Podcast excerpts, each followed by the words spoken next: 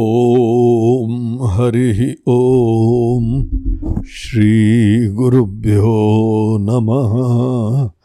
हरिः ॐ Atmabodh lesson number twenty one. इक्कीसवां पाठ आत्मबोध का। आइए सबसे पहले श्लोक का पाठ करते हैं। देहेन्द्रिय गुणान् कर्माणि अमले सच्चिदात्मनि अध्यस्यन्त्यविवेकेन गगने नीलतादिवत। इस श्लोक के अंदर आचार्य कह रहे हैं कि देखिए हम लोगों ने यद्यपि देखा है कि आत्मा चैतन्य स्वरूप है और वही समस्त देह, इंद्रिय, मन, बुद्धि आदि की स्फूर्ति प्रदाता है।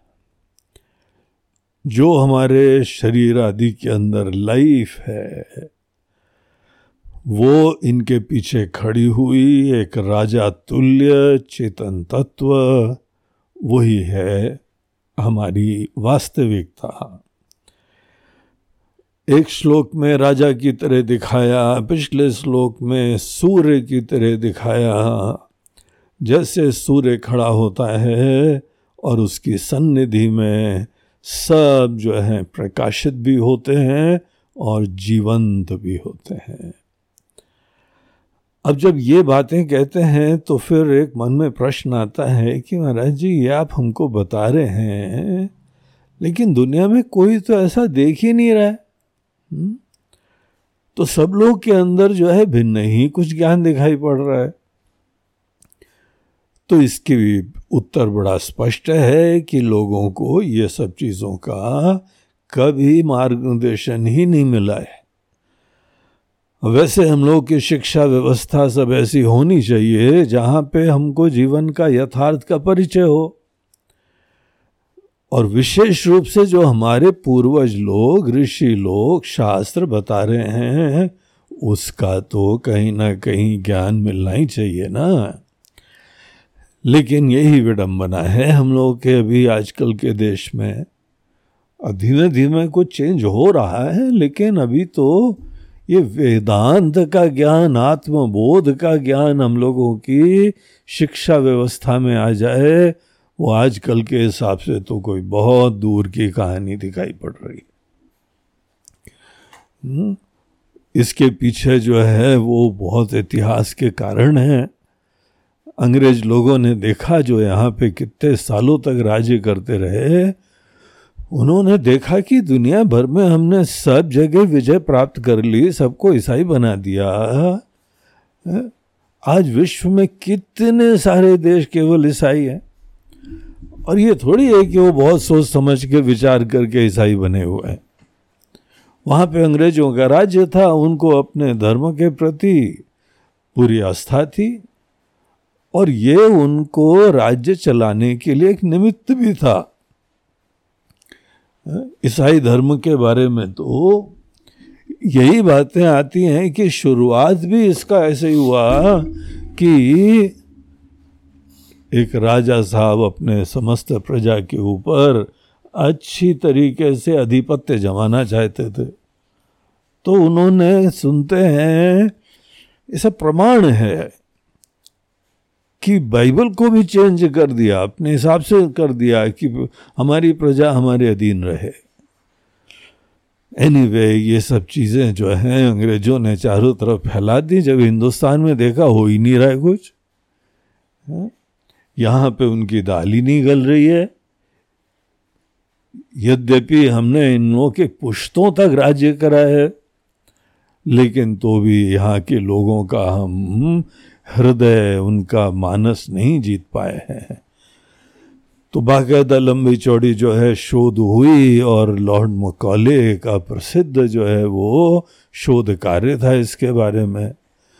उन्होंने जो है शोध करके बताया कि दरअसल इन लोगों को अपने वैदिक धर्म में बहुत आस्था है। जब तक उस आस्था को तोड़ोगे नहीं, तब तक जो है हम लोग इनके ऊपर पूरा राज्य नहीं कर पाएँगे। तो पूरी योजना बनी और उन्होंने हम लोगों की श्रद्धा तोड़ने के लिए शिक्षा व्यवस्था में कुछ बहुत ही आमूल परिवर्तन करे।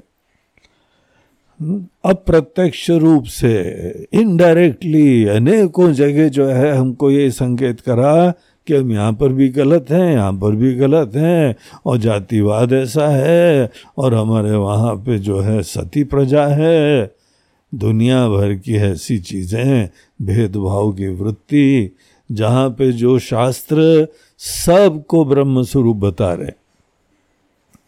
उसके ऊपर भी वहाँ उन्होंने कीचड़ उछालना चालू करा, और उसका परिणाम भी बड़े अच्छे निकले। हम लोग अपने देश में ही यहाँ पे विदेशी हो गए ऐसी स्थिति जो है, उन्होंने डेलीबरेटली क्रिएट करी है। चलिए, कोई बात नहीं, जो इतिहास में हो गया, हमको उसके ऊपर ज़्यादा रोना नहीं चाहिए। हमको तो यहाँ पे ये देखना है कि हमको अपने ही पूर्वज हमारे मनीषी, हम उनका गोत्र भी आज बोलते हैं कि फलाने जो हैं वो इसके गोत्र हैं, हमारा ये गोत्र है। गोत्र का मतलब आप उन ऋषियों के कुल के हैं। आपके अंदर कौन उन ऋषियों का है तो जो आपके पूर्वज हैं, उन्होंने जो जीवन की शोध करी, वो अपने स्वजनों तक नहीं पहुँच रही है। और उसके उपरांत जो है अभी आधुनिक समय में कैसा जो है वो प्रभाव पड़ा। हमारे देश में गरीबी है और बाहर अनेकों जगह हर चीज़ें बाहर से लाई जा रही हैं तो हम लोग जो है अनुकरण करने लगे। खाना, पीना, पहनना, बोलना, हर चीज़ जो है विदेशी होने लगी। वो लोग बहुत ही मज़ा ले रहे हैं। जहाँ पे हम अनुकरण करते हैं तो विदेशी लोग, अंग्रेज़ लोग सोचते हैं हाँ देखो, बन गए हमारे बंदर नकलची। हम यहाँ आके सीख रहे हैं, इनके देश में अध्यात्म सीख रहे हैं, ध्यान सीख रहे हैं, और वो हमारे वहाँ देश में ऐसी चीज़ें अनुकरण कर रहे हैं। अभी आम आदमी की स्थिति है, सब लोग ऐसे नहीं हैं, उन लोगों के वहाँ आज भी बहुत बड़े बड़े ज्ञानी हैं अनेकों धर्मनिष्ठ लोग हैं, श्रद्धालु लोग हैं, वो सब अच्छी तरह पालन करते हैं। लेकिन ये भी सच्चाई है कि एक आम जनमानस इन चीज़ों से आज बहुत दूर हो गया है। तो इसको यहाँ समझाने के लिए अध्यारोप, अपवाद का दृष्टांत ले रहे हैं। देखिए आत्मबोध में ये सिद्धांत आपको बहुत अच्छी तरह समझ लेना चाहिए। बड़ा काम आएगा। अनेकों प्रकार की समस्याएँ हमारी इस सिद्धांत के द्वारा ही उसका निराकरण कर दिया जाता है। अध्यारोप और अपवाद।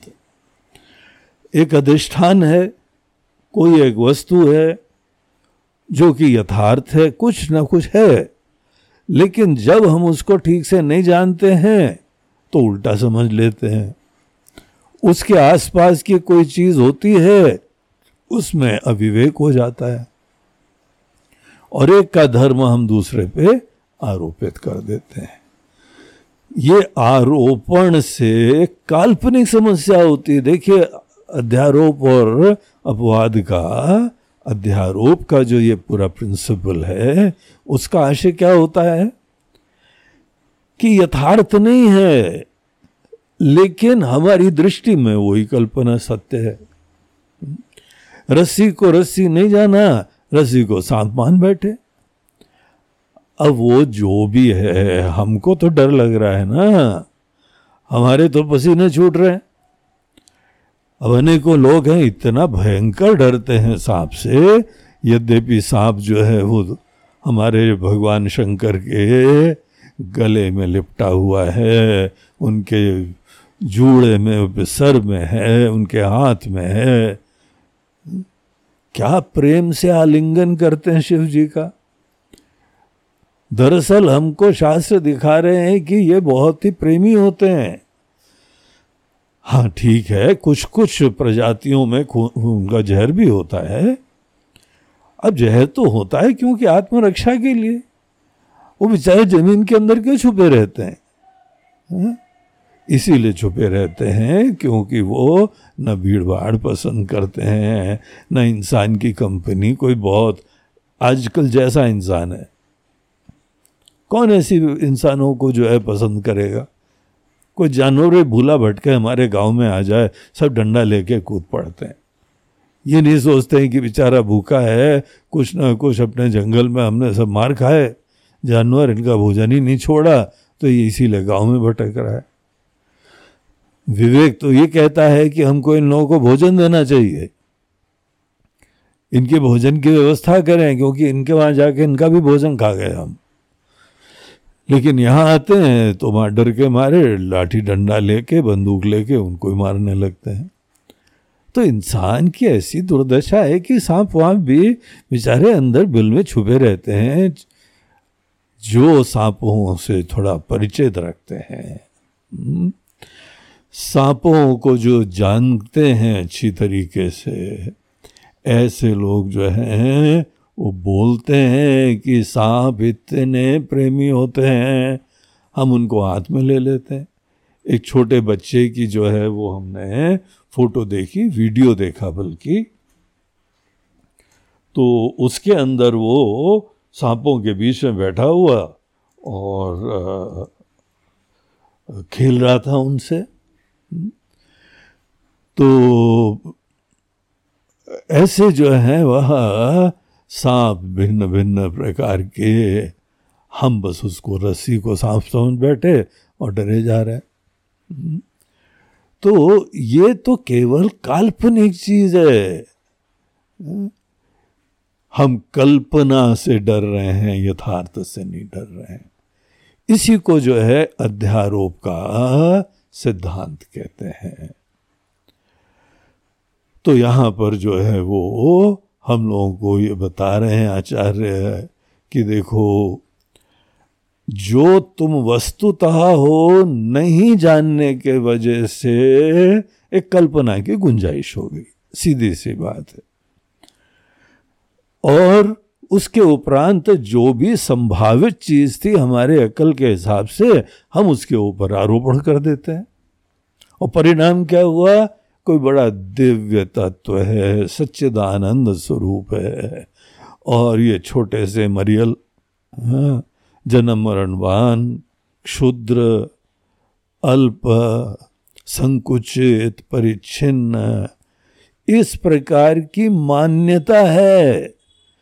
यही तो हम लोग के मनीषी लोग बोल रहे हैं यही तो भगवान भी बता रहे हैं कि ये सब अज्ञान वशात हो रहा है।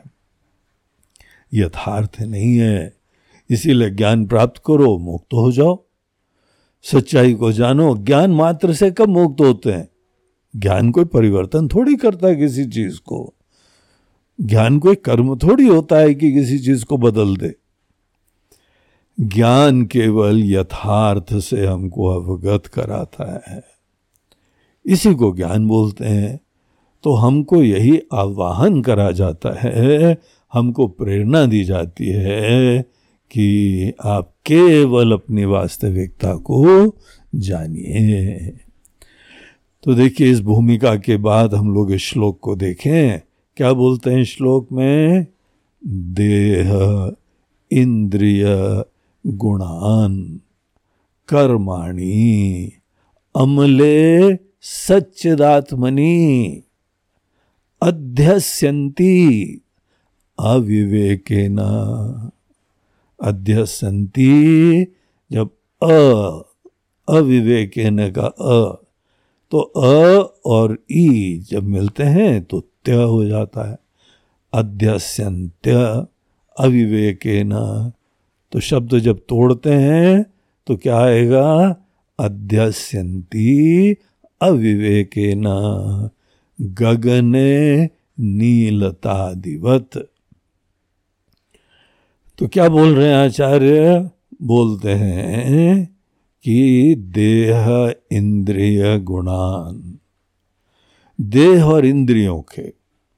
हमारी ये उपाधि में जो सबसे स्थूल है, और उसके पास अनेकों जो बाह्य इंद्रिया है बाह्य करण है, ज्ञान इंद्रिय, कर्म इंद्रिया, इनके जो गुण हैं और इनके जो कर्म हैं देह और इंद्रिय ही दौड़ भाग करते हैं, यही कर्म करते हैं।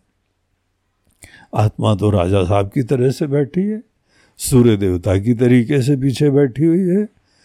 उनकी सन्निधि में ये जो है, एकदम जीवंत तो हो जाते हैं और मन के अंदर ये एक उल्टा ज्ञान हो गया कि हम जैसे हैं, ठीक नहीं है। छोटे हैं, अल्प हैं, अपूर्ण हैं, असुरक्षित हैं ऐसी धारणा आ गई। बस इसी धारणा से प्रेरित होते हुए, सच्चिदात्मनी अमले अध्यस्यंती यही गुण और कर्म को हम लोग अपना समझ लेते हैं। हम वस्तुतः क्या है? अमले, सच्चिदात्मनी, अमल। एक शब्द यहाँ यूज़ करते हैं कि अमल, दूसरा यूज़ करते हैं सच्चिदात्मनी। तो ये दो शब्द हमारे यथार्थ का सूचक है। अमल बोलते हैं जिसमें मल नहीं होता है।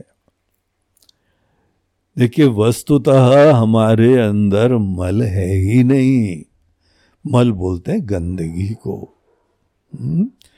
और गंदगी क्या होता है? मन के अंदर जो जो चीज़ें विकार लाती हैं चिंता लाती हैं काम है क्रोध है अभिमान है अहंकार है, है?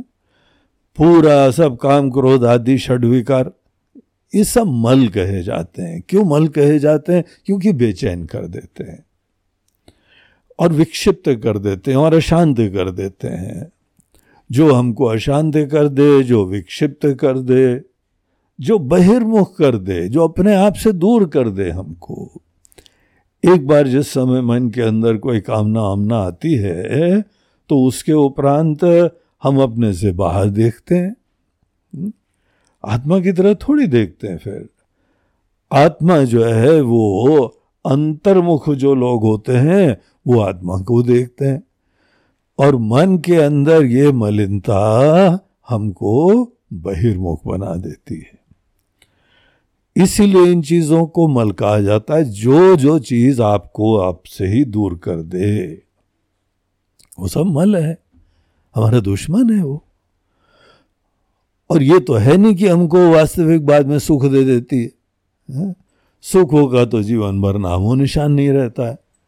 सदैव हम दुखी घूमते रहते हैं।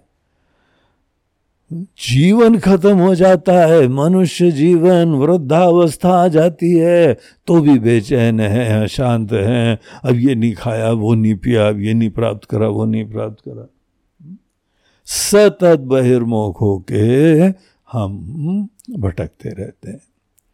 इसीलिए काम क्रोध जो हमको बहिर्मुख भी बनाते हैं, बेचैन भी बनाते हैं, ये निश्चित रूप से सब मल है। और हम लोग शुरुआत में जब आत्मज्ञान के लिए और भजन के लिए प्रवृत्त होते हैं ना तो हम लोग भगवान से प्रार्थना करते हैं। भगवान कृपया आपकी कृपा दृष्टि हो और हमारा मन निर्मल हो जाए। देखिए, हनुमान चालीसा आदि के प्रारंभ में हम लोग क्या प्रार्थना करते हैं? श्री गुरु चरण सरोज रज, श्री गुरुदेव के चरण धूली को लेके निज मन मुकुर सुधारे। अपने मन रूपी शीशे को साफ़ करते हैं।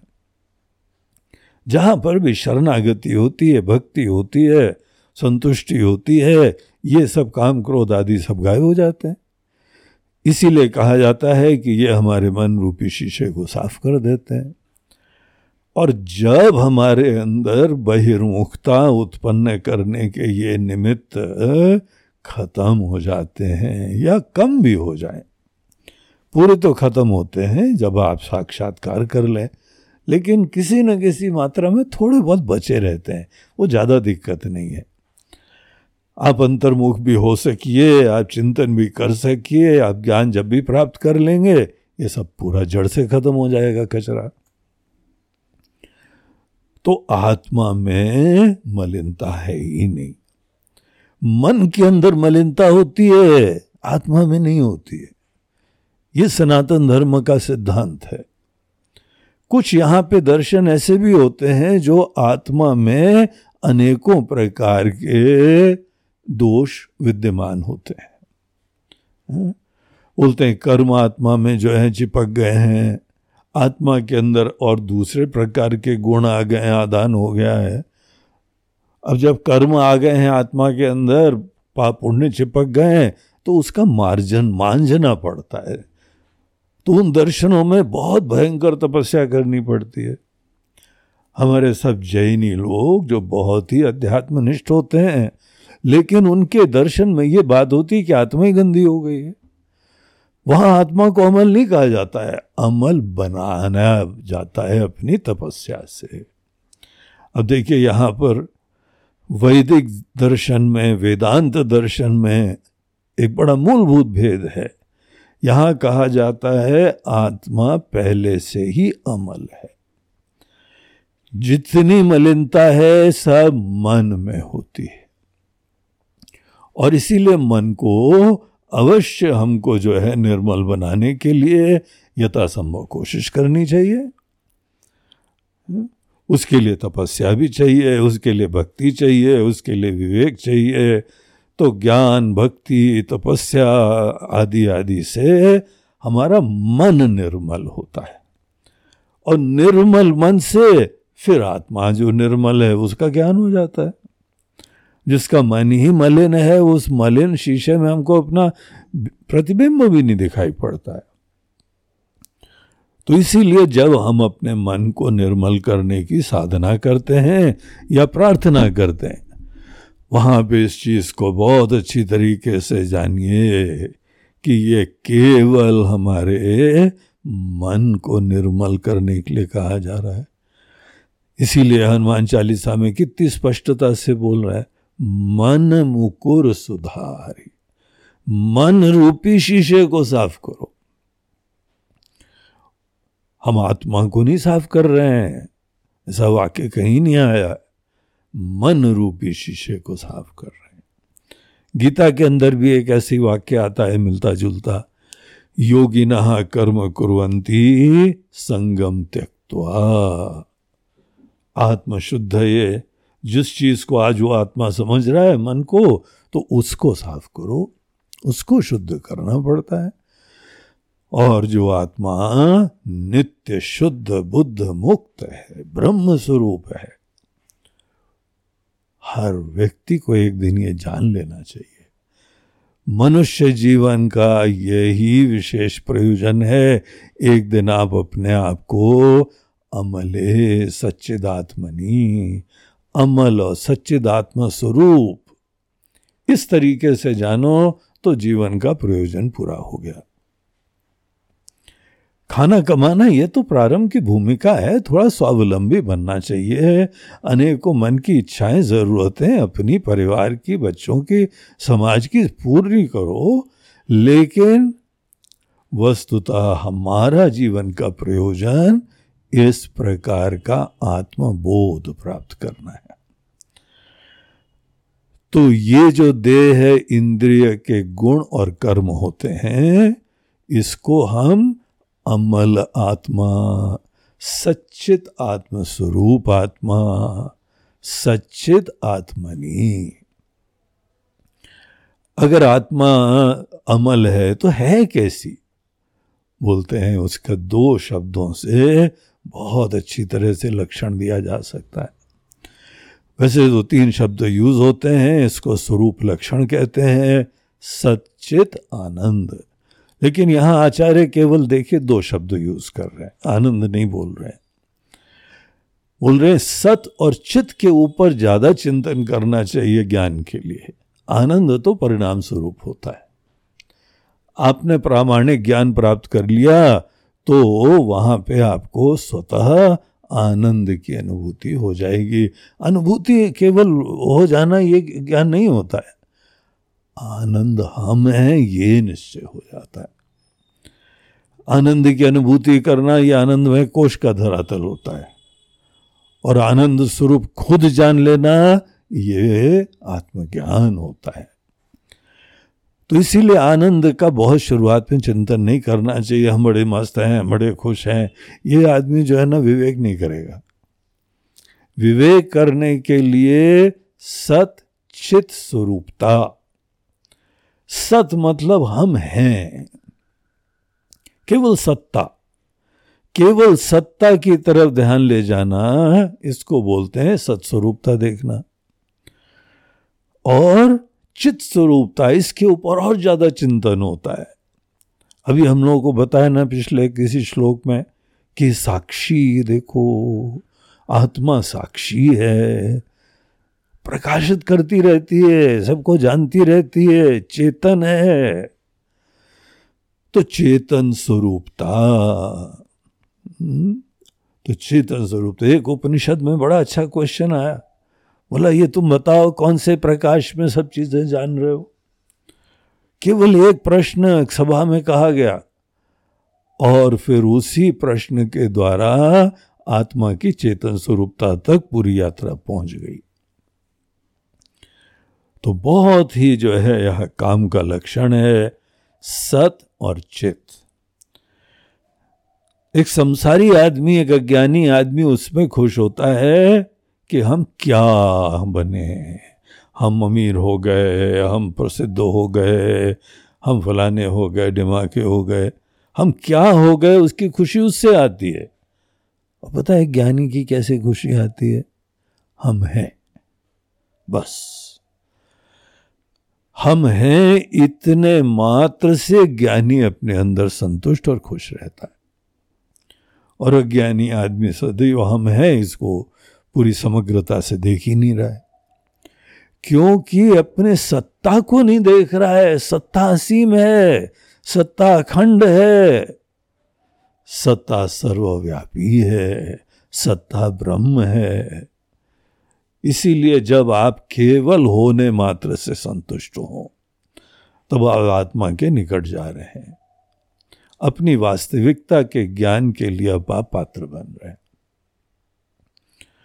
तो ये सचित आत्मा स्वरूप जो है, जो आत्मा, जो मैं मूल रूप से सत और चित है, देखिए बाकी सब कुछ जीवन में आता जाता रहता है।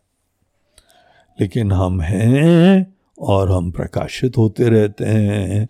ये न बचपन में गया, न जवानी में गया, न बुढ़ापे में गया, न जागृत में गया, न स्वप्न में गया, न सुषुप्ति में गया। तो यही तो हमारी सच्चाई है। जो अव्यभिचारी है, जिसका आवागमन नहीं होता है, वही हम है। तो आत्मा जो कि सचित स्वरूप है, जो अमल है ऐसी आत्मा के ऊपर देव और इंद्रियों के गुण कर्म अध्यस्यंती। आरोपण कर देता है, कल्पना कर लेता है इमेजिन करने लगता है कि आत्मा के ये गुण और कर्म है। हमने ये कर्म करा और हमारे अंदर ये गुण आ गए। अरे भैया, तुम जो मैं शब्द है, वो न करता है। और नहीं उसके कोई गुण आते जाते हैं। आत्मा निर्गुण कही जाती है, क्योंकि गुण सब उपाधि के होते हैं। इन झंझट से जल्दी छूटो, जानो, और ये जानने मात्र से छूट जाते हैं। अब ये यहाँ प्रश्न पूछा अच्छा महाराज जी, क्यों अध्यस्यंती ऐसा कल्पना क्यों कर लेते हैं? तो एक शब्द में आचार्य उत्तर देते हैं। अविवेक न। अविवेक के वजह से ही। और कोई दूसरा कारण नहीं है। किसी और दूसरे ग्रह, नक्षत्र, परिस्थिति, काल और कलयुग चल रहा है, ये ये सब कुछ नहीं होता है। हम्म? काल वाल जो है, सब आपके मन की कल्पना होते हैं। केवल अविवेक हो गया, इसके लिए फंस गए, बस। अविवेक क्या है? दो चीज़ें सामने हैं, आपके सामने थोड़ी मिली जुली हैं। एक का धर्म आप उस पर आरोपित कर देते हो, उसका इस पर आरोपित कर देते हो, और उल्टा पुल्टा ज्ञान हो जाता है। इसको बोलते हैं विवेक। और विवेक बोलते हैं, दो चीज़ें आसपास हैं, मिली हुई हैं, अब दोनों के धर्म यथावत जान जाइए। बस ये विवेक हो गया। तो ये थोड़ा सा ध्यान दे के चिंतन करने की बात होती है। कि अनेकों गुण और कर्म केवल देह और इंद्रियों के होते हैं। आत्मा के नहीं होते। आत्मा तो चेतन स्वरूप है, सत्स्वरूप है। ये चीज़ इस दिशा में चिंतन करते करते ही विवेक जगता है हम लोगों के अंदर। और हर श्लोक की तरीके से यहाँ पर आचार्य एक बहुत सुंदर सा, सरल सा दृष्टांत देते हैं। बोलते हैं, आपने देखा ना, सवेरे के समय आकाश कैसा लाल रहता है रात को थोड़ा सा काला हो जाता है, और फिर उसके उपरांत धीमे धीमे नीला हो जाता है। अब आकाश हमको नीला दिखाई पड़ रहा है, सवेरे जो है वो लाल दिखाई पड़ रहा है, सूर्यास्त का टाइम आ गया, फिर से लालिमा आ जाती है, पूरे आकाश में लालिमा छा जाती बड़ा सुंदर दृश्य लगता है। और नीलापना जब आकाश का है तो भी कितना दिव्य लगता है। लेकिन आपने कभी सोचा कि आकाश का कोई रंग ही नहीं होता है? आकाश स्फटिक तुल्य होता है। जैसे स्फटिक के पास कोई भी फूल रखो, कोई भी कपड़ा रखो, वो रंग का दिखने लगता है। ऐसे ही आकाश में अपने आप का कोई रंग नहीं होता है। अगर आकाश का रंग होता तो लाल जो है वो थोड़ी देर में नीला कैसे हो जाता भैया? और नीला आकाश फिर से लाल कैसे हो जाता है? इनफैक्ट पूरा सतरंगी होता है वो। जो इंद्रधनुष के सात रंग होते हैं ना, आकाश में सूर्य उदय से अस्त तक आपको सब के सब रंग दिखाई पड़ते हैं। और जो नीला होता है, वो सबसे शॉर्ट वेव लेंथ का कलर होता है। इसीलिए वो ज़्यादा व्याप्त करता है। तो दरअसल ये सूर्य की किरणें आकाश के अंदर व्याप्त, धूल के कण जो होते हैं, उनसे ये बिखर जाती है। साइंस के स्टूडेंट नाम देखा है ना, एक प्रिज्म होता है। प्रिज्म एक कांच का जो है त्रिकोण सा एक टुकड़ा होता है उसके अंदर जो एक किरण जाए वो एकदम सात रंगों में बिखर जाती है। धूल जो है आका, आकाश के मंडल में वो प्रिज्म का काम कर रहे हैं। उसके वजह से किरणें जो हैं रंग बिखर जाते हैं और नीला रंग सबसे शॉर्ट वेवलेंथ का होता है इसीलिए ज़्यादा फैल जाता है। दिन भर वही ज़्यादा दिखाई पड़ता है। सूर्य की पोजीशन जब सूर्य अस्त और सूर्य उदय के समय नीचे होती है, इसीलिए हमको उस इंद्रधनुष का दूसरा कोना दिखाई पड़ता है, जो कि लाल होता है।